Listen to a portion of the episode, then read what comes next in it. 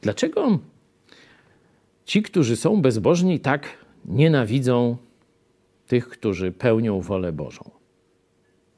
Albo dlaczego ci, którzy pełnią wolę Bożą, patrzą z odrazą na styl życia ludzi bezbożnych? Taką diagnozę przedstawia sam Salomon, 29 rozdział jego księgi, 27 werset. Ohydą dla sprawiedliwych jest człowiek niegodziwy, lecz kto postępuje nienagannie, jest ohydą dla bezbożnego. Zobaczcie, podejście do moralności, podejście do sprawiedliwości, do uczciwości, to tak naprawdę różni ludzi. Podejście do dobra i zła.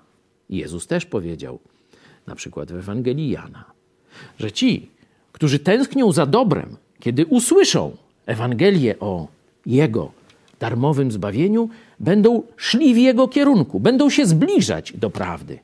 Ci, którzy umiłowali złe uczynki, będą odrzucać Jego Ewangelię. Zobacz, że wojna światów nie o ropę, nie o pieniądze, nie o granice tak naprawdę się rozgrywa. Wojna światów dotyczy dobra i zła.